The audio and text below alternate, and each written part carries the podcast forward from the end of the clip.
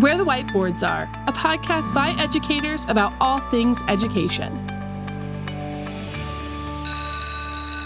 Okay, folks, so today I brought in a super special guest. She's near and dear to my heart. She was my very first student teacher um, who has now continued her education. She hasn't left, hope she never does. Um, so I'm going to have her introduce herself, maybe tell you a little bit about like how many years she's taught and that kind of stuff. So take it away. Uh, so my name's Desiree, and I have been teaching for five years now, going into my sixth year at a small rural Southwest Missouri school district district and I teach uh, English 10th and 11th grade. And yeah, I'm happy to be on here. Yeah. So, with that kind of interesting ride, um, Desiree will probably not tell you this, but I'm going to tell you this, listeners. She actually won an award for being the, the best student teacher. Um, not from just me, but um, Amanda printed a certificate Printed a and like certificate slid it and over it was a your gold last star. Gold star as a sticker. Yeah, stickers. It's like a world's best boss bag.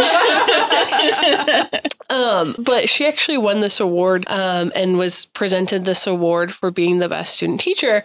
Um, and I just wanted her to kind of, you know, talk about what it was like from student teaching to that that first year. Um, what was different about it? What did you like? What did you hate? That kind of stuff. All right. That's a lot. I'm sorry. Well, we can just break it down to like mm, I don't know, favorite thing from student teaching or favorite di- or best difference in student teaching to actually having your own classroom. Maybe we'll start there. Probably the best. I, I don't know. It was all awful. Is that what you're trying no, to say? no, no, no. Amanda was terrible. Not That's right. She suffered every day. No, I, I would say like the most difficult part is that transition of not of almost having to rely on yourself a little bit more because there's not that person in the room that's willing to give you that feedback and uh, give you those different ideas or like, hey, I saw this and I thought that you did really well with that, um, or hey, this is where you could improve and things like that. So that was really difficult to kind of deal with, um, especially like your first year teaching where you feel a lot of the times like a fish out of water and like you're like floundering to try to make something out of this entire situation. Um, so that's like one of the more difficult things. I guess one of the better aspects of it um, is just having maybe a little bit more of that autonomy and, and being able to not have to like submit weekly lesson plans. Oh. Um, You student taught in the spring, right? no, I student taught in the fall. Oh, did you really? Yeah. Okay, disregard. I was going to ask a question based off that, and now I cannot. Sorry, just which I found that to be very helpful too. Like Mhm. that idea of how you set up your classroom or like be able to see kind of like how do you establish classroom norms and things like Mhm. that. Whereas if I had student taught in the spring, I wouldn't have seen that. Well, and that's kind of what I was going to ask about, like how you felt starting, but Oh, you were there yeah. the whole time, so it's perfect. Just yeah. kidding. So at least that when I was going in, I was like, oh, I at least have a couple things I can think about and like use or try to steal or borrow. Mhm. Um, so that was kind of helpful. Um, so what would you say um, with with regard to your shift from being a student teacher to a teacher um, was the biggest difference aside from this like struggle? So like what was it specifically that you felt like you struggled with whenever? you- Classroom management. so why do you feel like you struggle with that? Like what about classroom management was the because I don't, well, I think with classroom management, you really can't teach it to someone. Like you just have to deal with it. Like you have to experience it and, and figure out what works for you as a teacher and your presence in the classroom. And just like, I felt like when I student taught, you know, yeah, the kids were good, but also you were in the room with them. So I think they were kind of like, oh, like if I mess up, she's gonna call my hammer. mom or whatever. Uh, and then, like being a brand new teacher, fresh out of college, I was 22. I was literally four years older than some of the students I taught. Mhm. Is like having that authority and being like, I'm the boss in the room, and I'm not gonna go home and cry every single day. Had you ever had that experience where you had been in, in a similar role of like, I am the person who holds the authority in a situation? kind of like I worked for the YMCA, Okay. um, and right before I taught, I was like a director. Okay. Um, and so I worked for like before and after school childcare. So for about six months, I was the person who was Right. like, but it was very much an admin role as opposed to like full on teaching role. Yeah, yeah. And that was a little different too because I wasn't necessarily dealing with the children, I was dealing with their parents and Oh, being like, yeah. Bobby can't show up today because he punched another kid in the face, you know, like Yeah. so. Yeah, classroom management is one of those things like you can read theory all day, Mhm. but until you're in it to like learn those skills in a dynamic environment, like yeah, it's so different. Well, and I think it's one of those things that even if you have so much experience, kids are going to continually find new ways to challenge Yeah. your classroom management. Like there is always a situation every year where I'm like, I thought I'd basically covered the bases, but now we're doing this today. So that's Yeah. really nice. Well, I, oh, go ahead. Sorry. I feel like your first year too, they're always telling you like, oh, don't smile until December and like be this very big, like authoritative person. And that's just like naturally not me as Mhm. a person, but I felt like that was the role I had to play. Um, just based off of like all of the, I don't know, like what you just hear from other teachers or things like that. Um, and so I felt like I was playing that role and it wasn't my authentic self. Yeah. And it really showed through. And I felt like kids knew that. And they're like, Oh. She doesn't know what she's doing. Yeah. kids are kids are the first to know. Like they are Yeah. even they're even if they're not cognizant of it, they absolutely they will see right through any sort of BS you try to put up. Oh, yeah. you know. Well, and it's so interesting, like the student teaching experience. You could absolutely be put in a situation where there are no behaviors just by the teacher who's in charge uh, for lots of different reasons, and then you never get to practice that skill. You know, on but on the flip side, you could be in a terrible student teaching experience where that's all you deal with. So it, that's really tough as a first year teacher. Like you're expecting me to have these skills that I've never really had a chance to practice. You can't practice. Yeah. Yeah. Well, I SPED was a little bit different because built into that are behavior issues and Okay. Okay. emotional disturbance, blah, blah, blah, blah. So, like that early on, like first practicum, everything's like, oh, here's some behaviors. Like, but I was old enough, like, I, and I definitely need to know how to deal with this. right? 'Cause, like, I am not the straight face. Like, I'm not the teacher to not smile. Mhm. So, and I feel like I just feel awful being a disciplinarian, anyways. Like, man, why are you making me do this? Like, Right. I Yeah. do not want to be this person, but you're forcing me here. Like, uh, I'm gonna, yeah, like let's just chill out for a little bit. Yeah, I'm yeah, literally here to have a good time talking about the things I love to talk Yeah. about. Right. Yeah. And Yeah. you're now making me talk about how much you suck. So. And I feel like it's I feel like it's almost harder. Obviously, my experience Yeah. is jaded based off its limitations.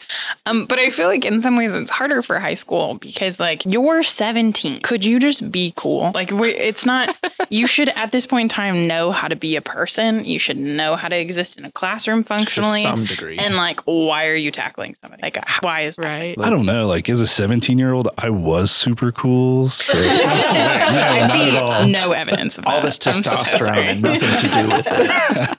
I just don't understand why they always need to touch each other. Just like the arm punches or the Yeah. whatever, just all that uh, touching. Like, oh. but positive, like, do some people never have positive touch in their life? And Just opened a can of worms, man. yeah, but also- okay, yeah. no, Next- not in a bad I way. mean, no, but you're Yeah. you're right. So then at school they maybe seek that from their peers. yeah, and they, and they don't know how to get that positive affirmation. sure, yeah, yeah. They just don't know. Well, and the, like tying this back to early teaching, there's so much, there's all these social nuances that when you're first being a teacher, you don't know what to let slide, what not to let slide. Like, uh, what do I call attention to? Yeah. To, to try and eliminate the behavior without escalating behavior. And like, there's just, it's a very tough thing to do for somebody who's never, never had to do it before. Yeah. I felt like all my first year teaching, I was just escalating the behaviors. Yeah. And like looking back now, I would like cringe at what I would do, but I just, I had no idea. Right. And I was like, I have to assert power over them. And in reality, I just looked like a fool. Well, and I guess it kind of breaks my heart hearing you say this because here's somebody who's, you know, received an accolade for being excellent at student teaching. I assume you were great in college, high GPA, like, you know what I mean? Yeah. You want to do a good job, but somewhere along the way, the entire system has failed you. Like, to me, Yeah. it goes back to proper assessment and evaluation, like what we use to assess students? Like, why can't we do the same thing with adults and teachers? Of like, just because you're a teacher for the very first time, you are you're not masterful. There's a lot you don't know, and any teacher would recognize that. And an administrator, you would think, would be like, all right, let me let me give you some tips. So so it looks like you're struggling in this area. All right, here here's what we can do. Let, let me bring in a, a senior teacher, instructional, like uh, I don't know. I think there's uh, it just breaks my heart that you're you had to have that experience. Yeah, I mean, later on, my district did incorporate kind of like an instructional coach. At the time, we didn't have an instructional coach, um, but they did end up bringing in some people from like the local university, and that was that was actually really beneficial because it wasn't your admin just standing in the corner watching you, um, but it was someone who didn't really have a stake in the game and was just literally there to to give you tips or like tell you what you were doing well or what you weren't doing well or you know what could be fixed. And that I think was the most beneficial thing I got from all of that and just like that idea of like building relationships with students like very quickly because I had never really thought about that. Like I don't I don't know. Like I didn't try and think of how to word it. Like I I didn't realize how intentional you had to be in building relationships with kids. Yeah. Um and like that that process and like if you start too late, you know, Yeah. like you're going to struggle the rest of the year. Well, and something that kind of baffles me now, just like hearing about your experience and then what we talked about earlier today, there's legitimately nothing that we do before the start of the school year other than maybe an orientation day to differentiate beginning your school year from a first year teacher to a 30 year teacher. Like you all come in basically, at least in my experience, there might be districts who are doing something different. Um, but you might have a new teacher orientation day and otherwise you all start just the exact same way, which I think is silly. Like why? Yeah. Why are we doing it like that? Probably could be better. Right, but you also don't want to eat up their summer unless they get contractually obligated, right? So, like, if you're a first year teacher, maybe in your contract you start in July as opposed to August or what have you, um, and they compensate you for that time that you may be spending at Then new maybe you could teacher. get a check in August. Right, and then you could get a, a paycheck in August. Yeah. Uh-huh. because the struggle to get paid in September is whew, is real. Um, so I wonder if there could be like new teacher boot camp. Here's you know, Right. I feel like that would have eased the anxiety, especially like my first year going in. And I think that was a part of it too, was I was just very anxious in general. Um, but if I were to have like we have a new teacher academy that's like a week before everyone else shows up. But if they had moved it maybe to July, I felt like maybe that would be more helpful because then like you you get told so much information in that first academy or in those first couple days and it's super overwhelming as a first year teacher. So if they were able to space it out a little bit, I feel like it would help a ton. Yeah. Give you time to digest it all Yeah. and actually Yeah. process it. Think about how you're going to implement, Yeah. you know, Well, I love the idea that somebody outside came in to give you Mhm. tips. I'm have had this idea about outside evaluators like doing that exact thing. Because when you have somebody that is determining if you get rehired, I say determining, obviously it's a school board that does that, but let's be honest. Yeah, but know? is it really? right. uh, Like to have somebody that has no stake in the game, Mhm. you know, to give you feedback. It's it's it's going to be more authentic, you know, versus uh, a principal, a superior who it, there's just an anxiety there, like you said. Yeah. Yeah. So, in your classroom management journey, sounding like first year, some struggles pleasant or, or present. Um, what do you feel like helped make it better? Like, wh- where does where does your experiential experiential shift happen? Um, probably. Well, especially that person coming in and evaluating uh, me or like from that outside source, but also just like really focusing on the positive that students bring to your classroom. Um, because like I said, I was so focused on that idea of like I have to be the authoritative person in the room and catch them on all their bad things and get on to them about it. And in reality, like you, if you focus more on the positive, like you're gonna win them over a little bit more. Um, and then also like you just have a better classroom culture at that at that time was really I think the the turning point was like obviously I wasn't ignoring all the other behavior. right, right. but I would focus on, you know, like, hey, this kid is is doing this, so like praise them on that or like thank them for that, write them notes. Like to focus on the positive made me happier as a teacher. Mhm. Um, and not focusing on maybe the one or two kids who like never turned in anything or or whatever else. So you are about to embark on year six, right? Mhm, So in teaching, the kind of cutoff or the big turning point is by year five. Five, half of the people that join education leave. Yeah. Um, so what do you think has made you stay for a year six, the next round, kind of beat that hump? So I think really, at least I'm trying to think, what kept me early on was the positive experience I had in student teaching and knowing that I could make it back to that effective teacher, or at least felt like it. Um, because those first couple of years, I was very down on myself. At least the first two years, of very much like, why'd I go into this? You know, what if I'm not? You know, what if teaching's not really what was for me? Um, but I would keep thinking back to like my student teaching experience. I was like, I know I can be an effective teacher. Like, I know I can do this. Um, and so those first two years, that was kind of the driving force. But now it's really the student um, and building those like relationships with those students that have kept me in education um, and has made it to where I don't dread going to work. Like, I'm very excited to like go and, and hang out with them and talk to them and uh, like, you know, teach them, uh, you know, whether they like English or not, it doesn't matter. Like having those strong bonds with students, I think is what has kept me continuing in education. It's I'm sorry, just you can cut this out because there was enough of a pause there. Yeah, yeah. But like uh this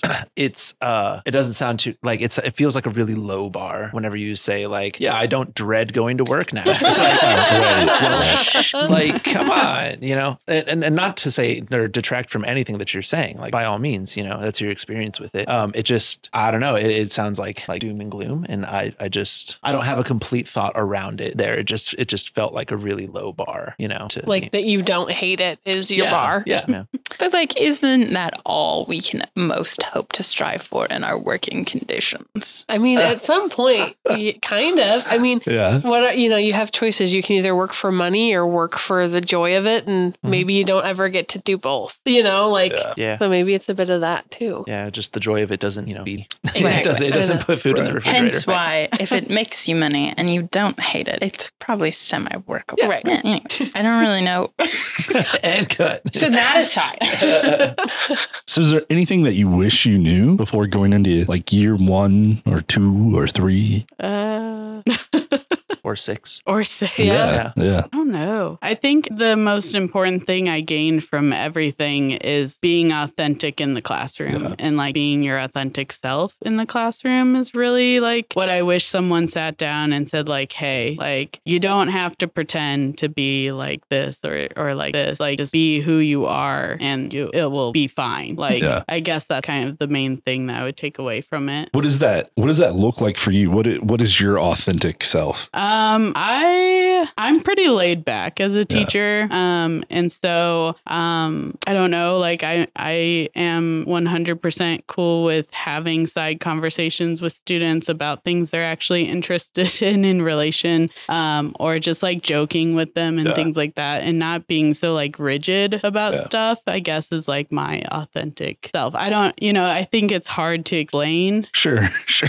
like uh, this is who I am at my human this is who core. I. Yes. in It all like of my. It's the person-centered approach. Yeah. Is, is like really what that is. Like not to get all Was that Jung? Whoever that is. I don't know. Yeah. I didn't No, teach Carl psychology. Rogers. It's Carl Rogers. Ah, yes. Person-centered approach, humanistic psychology, whatever. But that's that's really like what it sounds like. The core of what you're talking about is my bad on that. But, uh, I'm a fidgety person. We all know that, right? Um, but uh, yeah, that's that's what that sounds like. You know, like still recognizing that they have their own interests, and you can connect on that level, and then you can be like, so, anyways, English. Yeah, yeah. But It's just always fascinated me. I think even the people here, we all have different approaches to, to education and learning, but this idea of authentic self so resonates with me. Like the, the teachers who are the super like authoritarian, and it's like, it's my way or the highway, or like, "Uh, absolutely, I never taught you that wrong, or like, you know, like all those things. To me, like when I was able to be vulnerable and like admit mistakes and just let them know I was a human, right. hmm and the expectations for them were based around just being a human, Yeah. you know, not some uh, nebulous idea. automaton. Right, right. Like it just, I was, I was so much more effective, and it, it takes time to like build up the confidence to do that. But the teachers that couldn't be that person, I, I'm like, man, do you have any relationships with students? Like, do you do you hate your job? Do you even like them? Yeah. Right. A lot of Actually. psychological implications I mean, behind. Yeah. It's just it- it's fascinating to me. I guess I don't know. Well, and you use that phrase "my way or the highway," which is Hmm. like you know a common one. And like I'm the kind of person that like okay, so I'll take the highway. Like bye. Okay, Like, bye. that doesn't bother me. Yeah. Um, and that's I think part of the problem, right? Like uh, my way or the highway doesn't get a kid to show up to school. It doesn't get them Yeah. to participate in your English class. It does not get them to turn in homework. To like care. that's not yeah. Just care Yeah. at all. Especially for a kid who's struggling, it does nothing for them. Yeah, I think early in my teaching career, I heard someone talk about how teaching is like acting, and I disagreed with them on that because I don't feel like you should feel like you're acting or like playing some different role in front of your kids. Like you should just be, I, and maybe that sounds so cheesy, like just be yourself and everything will be fine. but in reality, I feel like kids do really realize that and and appreciate that authentic like authentic self and like being your your own person and like being willing to talk to them about you as a person. Like I think that that at least for some kids like they connect with that a little bit quicker than just thinking that we're like some high up pedestal like person who's just Ivory here to towers. Right? yeah We're a whole to nother tell them about everything. Mhm. I don't know. Yeah. Well, and something that I know that you do that I'd like for you to talk a little bit about is your extensive library in your classroom that you have purchased um, books for that are young adult. Um, Yeah. I think it goes back to this idea of your authentic self and you fostering those relationships with your students. Um, so I was wondering if you could talk a little bit about the the books you pick or the things that you do to sort of foster that uh, relationship, either with literature or with you uh, Mhm. for that. Yeah. So I have a classroom library, um, and it's in like the back corner of my room. And I have really pushed my students to find a book that they're actually interested in reading. Um, and so I buy, well, sometimes I'll buy books like from Barnes and Noble, or I'll go to thrift stores or like the Friends of the Library sale and things like that. Um, but I always try to keep in mind like what my students would gravitate towards and what they would be interested in. Um, and so that's kind of the main main gist of it. Um, from there, like I do book talks every single day of different books that I've read, and I'll tell them about it, and I'll tell them like, hey, like if you like this type of show or if you like this book, like you might end up liking this as well. Um, I'm kind of forgetting the other part of your question now, so I'm just talking. Wait, can I derail the question? course. Can we put a pin in that? I am so fascinated about book talks because it is one of my weakness areas. Um, like I conceptually know that they're good. Amanda several times have been like, Desiree doesn't mean book talk. And I'm like, but what does it look like? So can you explain to me your book talk process? So my book talk consists of getting the book. Yes. Dear listener, she gave us her Vanna White book presentation hands, and then we all made them. All three of us made them. Um, so I have the physical book, or if I don't have it, I'll run up to the our school library and grab it. Um, and then I take two, three minutes, and I just talk to them about the book. Like I, I don't know, that seems so basic, but um, sometimes I'll show them a book book trailer from like YouTube, and then talk about it from there. Um, but I just give them a rundown of the summary, and then I ask them like, "Hey, do you have any questions?" And some classes will get really into it and ask me a bunch of questions, and some classes will be like, "I'm just sitting here and let's move on." Mhm. And then I just leave it up on my like board basically, um, and I tell them like, if this book interests you at all, like you can check it out. Check it out for the ten minutes we read. If you're interested, we'll check it out to you, and good to go. Um, so that's like the basic basics of it. It's all basically pulled from Penny Kittle. And I love her. Yeah, uh, she's phenomenal. Yes. Um, so I use that, and I really don't. I don't. I don't want to say like I don't put a lot of effort into it, but I just try to be selective of what what I pick for them. Like if I have uh like a boy heavy class where I know I have a lot of athletes, I'm gonna pull books more about like maybe sports or the sports they're interested in, or or whatever they're interested Right. in. Like I know I had a class where I had a lot of kids who were interested in World War II. So like I book talk Maus at one point was like, hey, this Oh, is a graphic novel. Like, looky here. Um, and that got Pictures. Crap. yeah uh, but i i don't know i guess i just kind of think about what my students are interested in i also watch a lot of uh booktube Mhm. youtube uh and so that gives me a good idea of like new ya books that are coming out and even if i haven't read it i watch so many booktube stuff that i have a pretty good idea of what the story will be about i can talk about it through that Gotcha. And you said you do this every day? yeah every And- single day So do you feel like they just know to come in and expect Yes. like a couple minutes about the book and then we get into whatever yeah, the I actually is? have had times where like maybe I was just busy or something and I don't have a book to talk about and my kids will get they'll be like, Where's the book talk? Oh, that's great. like, that's great. What about we just pull a random book off your shelf and you can talk about that? And I was like like we come for the content. Please we're- deliver. We're here, we're here for this. Uh, or I'll be like, Does anyone else want to do a book talk?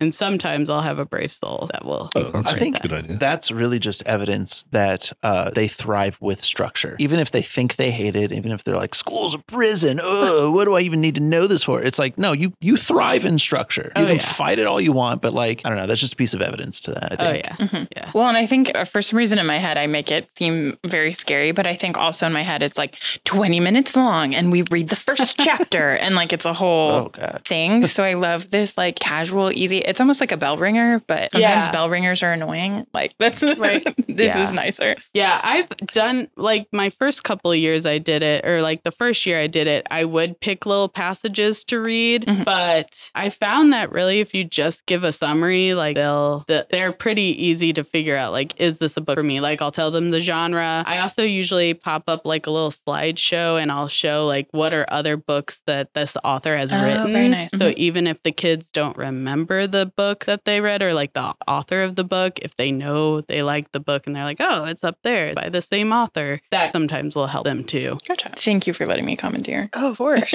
um, no, this. I mean, this is my podcast, so uh, you know you Oh, are all it's just Amanda's yes. world. We're all just living That's in right. it. That's Amanda right. is the Wait, wait. Um, Demand. Demand. Thank you. That is Thank you, mom and dad. I can't take credit. That's from Amanda's youth, actually. My parents used to call me Demanda. Mm. Wow. And I love it. Um, yeah. Yes. I she was a- never should have told me. I was. oh, wow. I was not a good child growing up. I or let- like, let's be fair, or adult. Oh yeah, oh, no, yeah. I, I will be leaving now. This is my last episode. It's been real. It's been real. Demand it out. So, Desiree, with these book talks, do you feel like it has fostered more readers in your classroom? Have have it has it increased, you know, kids grabbing books? Yes. Short answer. Yes. Plain and simple. Perfect. That's all I needed to know. I think Uh, though it does help them, especially your kids who just don't know what they want to read or they really just don't have an understanding of what genre they're interested in. Um, this is just a nice way to to bring bring up different ideas for them. So what was the other part of your question that I interrupted? oh, I I'm so sorry. I don't. Listen Um, back. but I well, I also know I just know a lot about Desiree, guys. Um, listen, I'll give you the Interesting. the four one one. Um, I also know you're doing your masters. Yes. Um, and so I wanted to kind of talk maybe a little bit about um, your your thesis, which is geared around books. Again, we're talking kind of English centered on this episode a little bit um, as we shifted Not gears. sorry. not sorry. No, I'm not sorry at all. It's three to two. Like I Yeah. you can do the math. Good job. no, that's that's Jacob. Jacob Yeah. Oh yeah, the that's right. Eric just waves his hands around. Oh, yeah. talked about I it. just We flap my talked about You can also be a band teacher. Look at Yeah. Ooh. Just tell him to do better. All right. So um, I wanted you to talk about this interesting thesis that you have um, as she squinted her eyes at me. And it means I have to Disdain. think about it, and I've Well, been taking a Girl, break from I thinking feel about so it. profoundly. Um, but I do think it's important work, and I do think it's something worth talking about, especially in this vein of literacy and um, building communities through literacy. And so I would just like you to kind of maybe tell us what it is, like maybe why you came to that as your thesis or something that you wanted to explore further. That'd be really cool. Okay. Uh, so my master's or my degree paper is about book clubs in the classroom and uh, basically how book clubs can or do they foster community um, within the classroom, whether it's just in those small groups or overarching in the entire class. Um, and so with that in mind, I basically asked my students to record uh, all of their book club discussions throughout the unit. And I have had to listen to all of them and uh, like basically note how they are interacting with one another um, and kind of focusing it around a sociocultural theory um, and communities of practice and whether they are actually displaying those things or not. And so, really, I'm right at the point of looking into my findings and like trying to kind of piece it together, which is, I feel like, the hardest part. And I'm Mhm. like dreading a little bit just because there's a lot.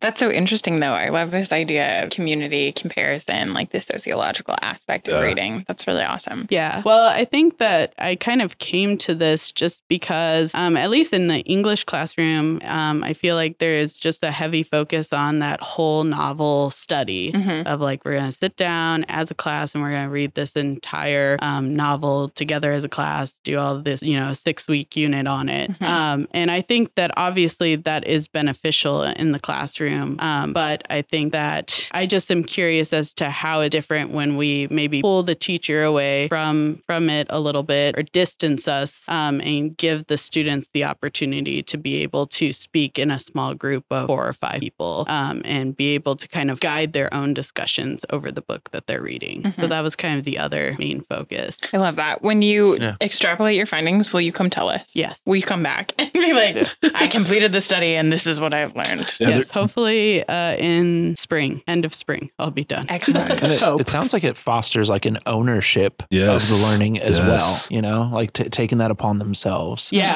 I mean, they have to be able to. They've ha- they have to decide as a group like how many pages they're going to read each week. Um, I give them kind of like a discussion sheet that they can use, Mhm. but I tell them I'm like, I want you to talk about the book for about 15, 20 minutes. I want you to hit on maybe like this concept that we've been talking about all all week, but from there, like it's your book club. You talk about like you've got to prove to me you read the book and discuss it. Hmm. So that, that's kind of like the really quick condensed Yeah. version of There's it. There's a lot of really Yeah. good stuff in there because they're going to practice social skills and very pragmatic learning of like, you know, what did you get? I, you know, I wanted to, you know, I, I'm not doing a good job. Uh, you know. But yeah, yeah, yeah. Uh, Jacob doesn't know how to it read. about it. It's okay. I've been trying to fake it this whole time. he says numbers cool, letters no thanks. No, that's that's super interesting, and Thank you. Like that whole community approach. Like, man, maybe we should be investing money in that. We should. for education. Right. well, we should.